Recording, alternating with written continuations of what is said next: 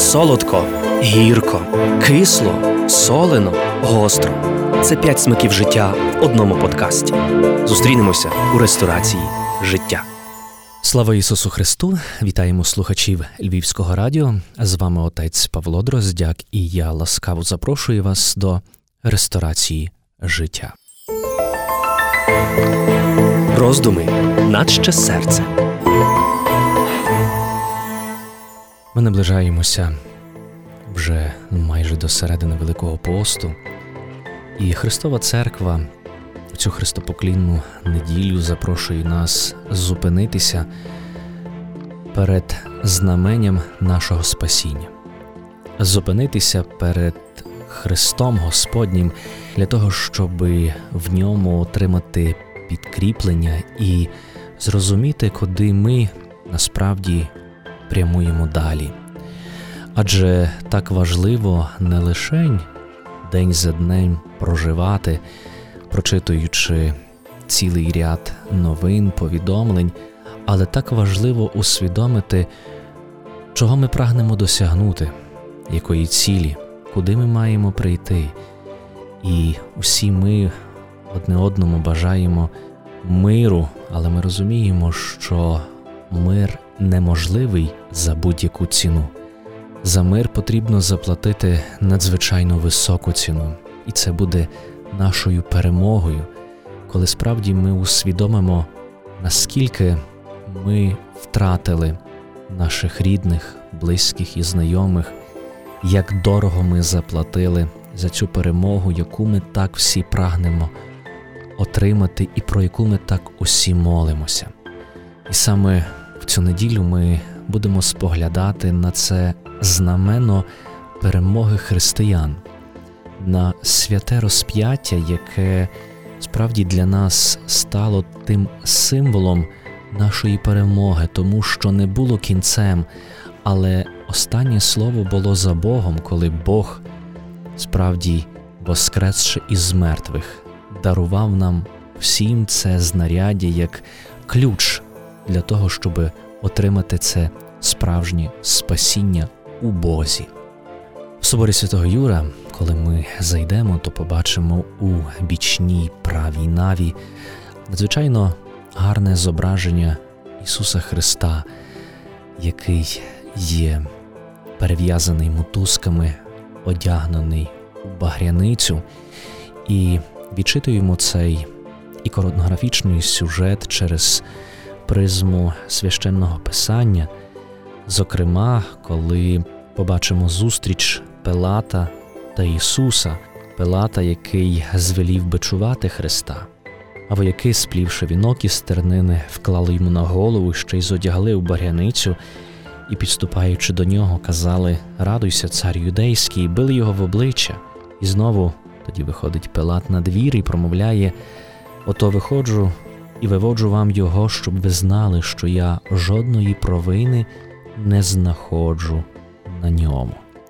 І вийшов Ісус у вінку терновому та в багряниці, і коли Пилат насправді побачив це знищене людьми, знищене людською злобою, справді це людське тіло, каже їм: ось чоловік адже більшого Пилат нічого не міг сказати, дивлячись на Христа, який потерпав від шаленого болю, який був знекровлений від бичування, який був підданий нарузі, і каже: ось чоловік.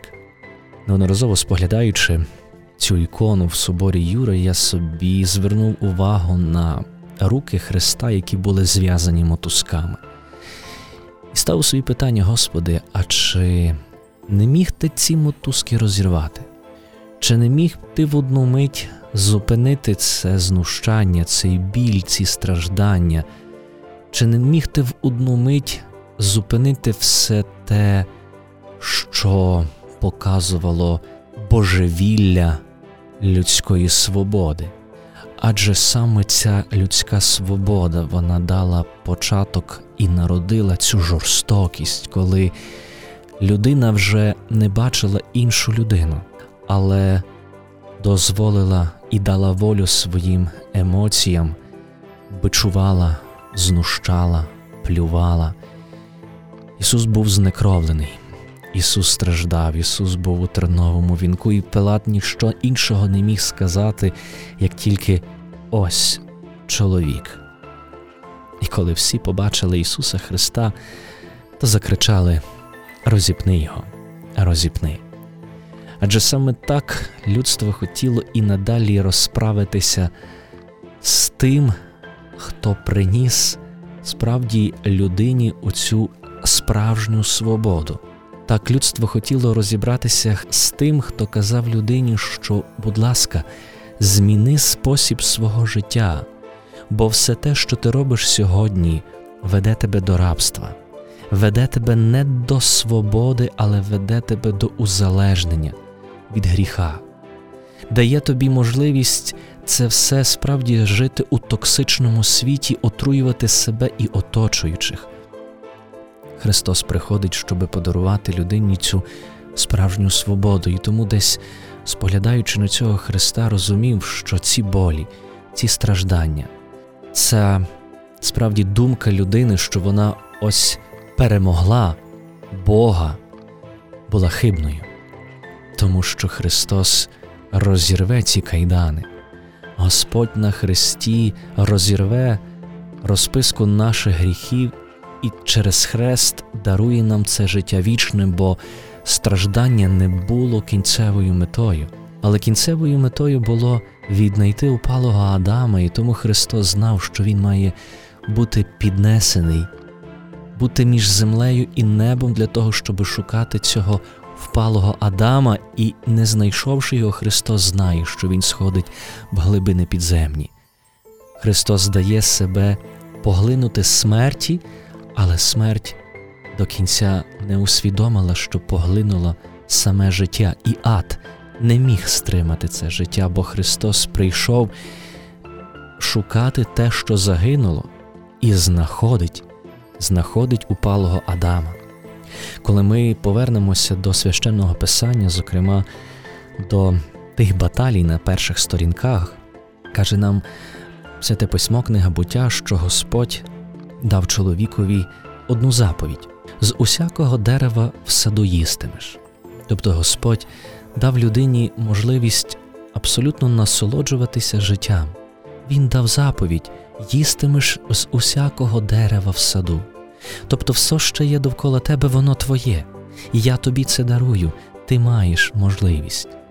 Але продовжуючи далі, але ж з дерева пізнання добра і зла не їстимеш, бо того самого дня, коли ти скуштуєш, напевно, вмреш.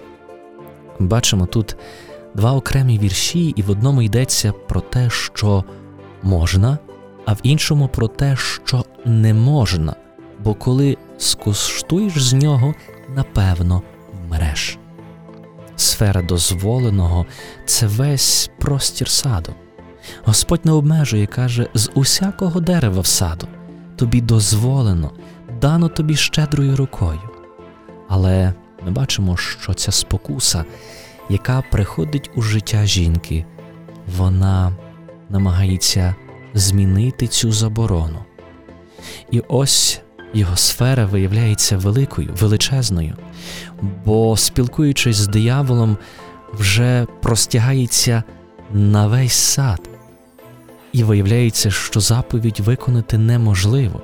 З усіх же польових звірів, каже нам святе письмо, що їх сотворив Господь, найхитріший був Змій, і він сказав до жінки: чи справді Господь Бог велів вам не їсти ні з якого дерева, що в саді? Цікаво бачите, як диявол, спілкуючись з жінкою, вже починає перекручувати цю Божу заповідь. Адже каже Господь, ти можеш їсти з усякого дерева в саду, що маєш, лишень з цього дерева, що посеред саду, не їстимеш, тому що цього дня, коли ти скуштуєш, напевно, що вмреш. Саме так діє провокатор і спокусник, він перебільшує оцю суворість заборони, включаючи також в сферу того, що дозволено, він каже, що хіба Бог справді велів вам не їсти ні з якого дерева, що в саді?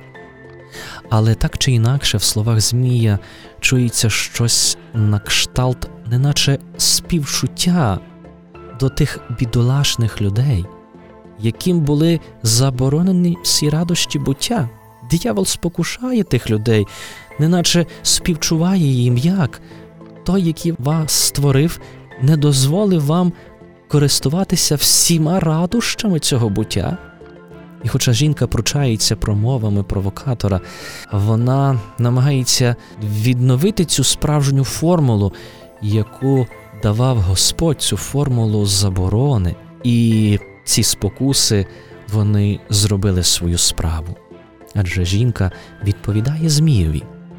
Нам дозволено їсти плоди з дерев, що в саді, тільки сплід з дерева, що посеред саду, Бог наказав нам не їжте його, ані не доторкайтеся, а то помрете. Насправді, побачив Змій, як жінка проходить повз дерево. Він неначе взяв і штовхнув її прямо на це дерево і сказав їй: Дивися, ось ти кажеш, що Бог вам казав, не їжте його ані доторкайтеся, бо помрете, і ось не померла ти. Ти доторкнулася до дерева, і ти жива.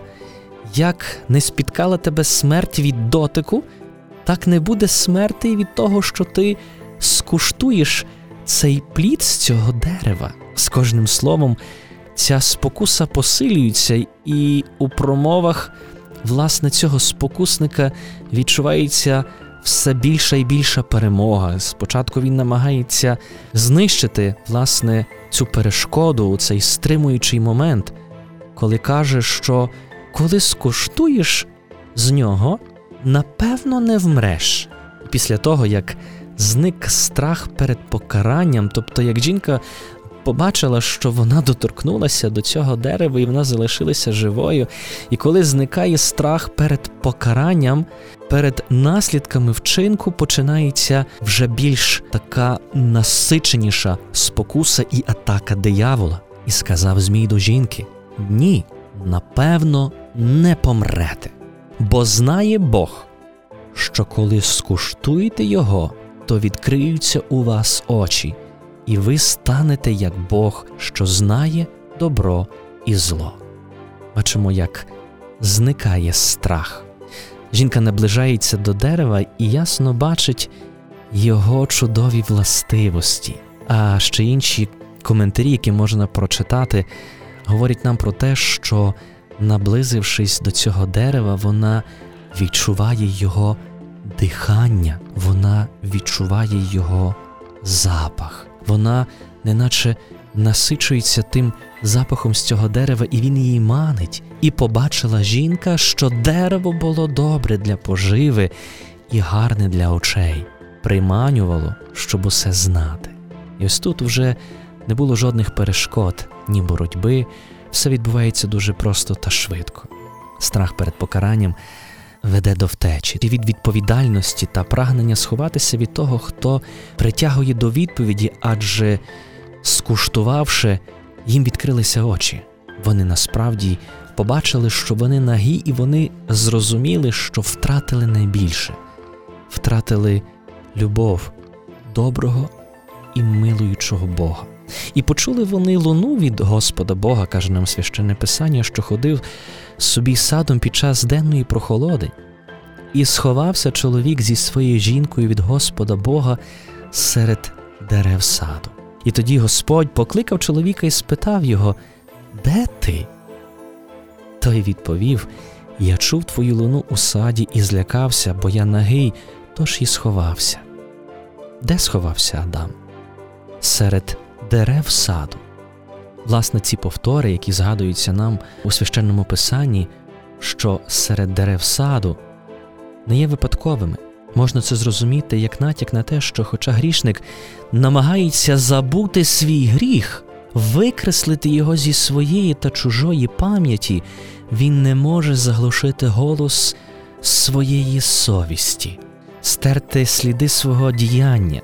На кожному кроці, у кожному слові він бачить знак, що нагадує йому і всім іншим про гріх, вчинений ним, адже Адам і Єва скуштували з цього дерева, їм відкрилися очі, вони зрозуміли, що вони втратили. І саме ця трагедія людства була настільки великою, що лише єдиний Бог, даруючи у світ свого єдинородного сина, може нам дарувати цей новий плід з цього нового дерева життя. Адже так як жінка приступила і її манив цей плід, він був неначе живий, це дерево неначе дихало. Так в цю середину Великого посту, коли ми приступаємо до цього животворящого дерева, ми мусимо відчути, як воно дихає, відчути, як воно пахне. Бо дерево Господнє пахне милосердям. Дерево Господнє пахне милістю, яку Господь Бог виливає в життя кожного з нас, даруючи нам справді можливість скуштувати цього плоду і вже не вмерти, але мати це життя вічне, скуштувати з цього плоду і справді отримати цей великий антидот від цієї смерті. Але все залежить виключно від нас, чи справді ми будемо ховатися, чи справді ми будемо намагатися заглушити нашу совість, чи ми відкриємо Богові своє серце? Чи ми, споглядаючи це святе знамено Господнє, справді будемо приступати і цілувати Його, і в цьому поцілунку будемо вкладати всю свою суть і весь свій біль, Господи, я цілую це знамено, я цілую це древо, на якому Тебе розіп'яли. Я цілую справді символ Твого страждання і мого Воскресіння, бо Ти, будучи зв'язаний, бо Ти, терплячи великі наруги, дав можливість справді нам скуштувати себе, як справді цей правдивий хліб життя, цей новий плід, який дається людству. Дорогі друзі, справді мусимо розуміти, що в нашому житті не буває випадковостей, але ми кажемо, що є Боже проведіння. Ми переживаємо з вами страшні часи, і цей символ Христових страстей ми можемо відчутати сьогодні у всіх цих ранах війни, які є сьогодні на тілі нашої багатостраждальної України. Ми сьогодні можемо бачити цю наругу, бачити ці страждання, бачити ці болі, які завдає людина людині, де, здавалось би, нонсенсом і парадоксом у 21 столітті, але ні. Власне, сфера цього зла є настільки великою, що воно продовжує і далі лютувати проти улюблених Божих, вибраних. Не маємо мати страху. Але сьогодні, зупиняючись перед цим знаменем Господнім, перед цим древом Господнім, черпаємо у ньому сили. Адже саме цей знак цього древа Господнього, це знамено Христа, сьогодні є разом з нашим славним воїнством. Саме сьогодні воно, начертане тим знаком, здобуває велику перемогу. Адже смерть не може поглинути тих, хто вже живе цим новим життям, життям вічним. Смерть не може ужалити того, хто вже в своїй крові має справді оцей антидот, має оце життя вічне, яке черпаємо у Христі Ісусі. Тому сьогодні, наближаючись і переживаючи цю христопоклінну неділю, вкладімо в цей поцілунок всю свою віру, всю свою ніжність і всю свою любов. Відчуймо, приступаючи до цього дерева Господнього, як воно дихає, бо воно живе. Це древо Господнє живе, і ми можемо бачити це життя через призму наших воїнів, через їхню жертву. Ми можемо бачити це живе знамено, де наших побратимів розпинають, але вони не вмирають, тому що вони є закорінені у Бозі. І тому перед нами є велика відповідальність справді за все дякувати Богові, жити так, усвідомлюючи, яку велику жертву склали наші рідні, наші близькі, наші знайомі, для того, щоб цей час ми не пройшли надаремно. Це час Великого посту, це час великих змін, це час нашої подорожі від рабства до свободи. Він тяжкий, він болючий, але він є необхідний для того, щоб увійти в землю, яка справді тече молоком і медом, щоб знову на своїй рідній землі відчути, як воно пахне, відчути, яка вона жива, відчути, як вона дихає. Але це ми здобуваємо сьогодні дуже і дуже великою ціною. Тож дай нам, Боже, розуміти це, вдивляємося в хрест Господній, і нехай Він розвіває будь-який страх, будь-яку темряву, бо з нами Бог. З вами був отець Павло Дроздяк, Ресторація життя на Львівському радіо. Дякую, що ви були з нами. Будьмо живі, дуже вас прошу, не черствімо, але живімо для того, щоб наші нащадки могли справді згадувати про нас добрим, милим, благословенним і мудрим словом. Дякую тобі, дорогі воїни. Дякую тобі, дорога Україна. Дякую тобі, дорогий народе, що тобі не байдуже, що ти борешся і переможеш, бо з нами Бог.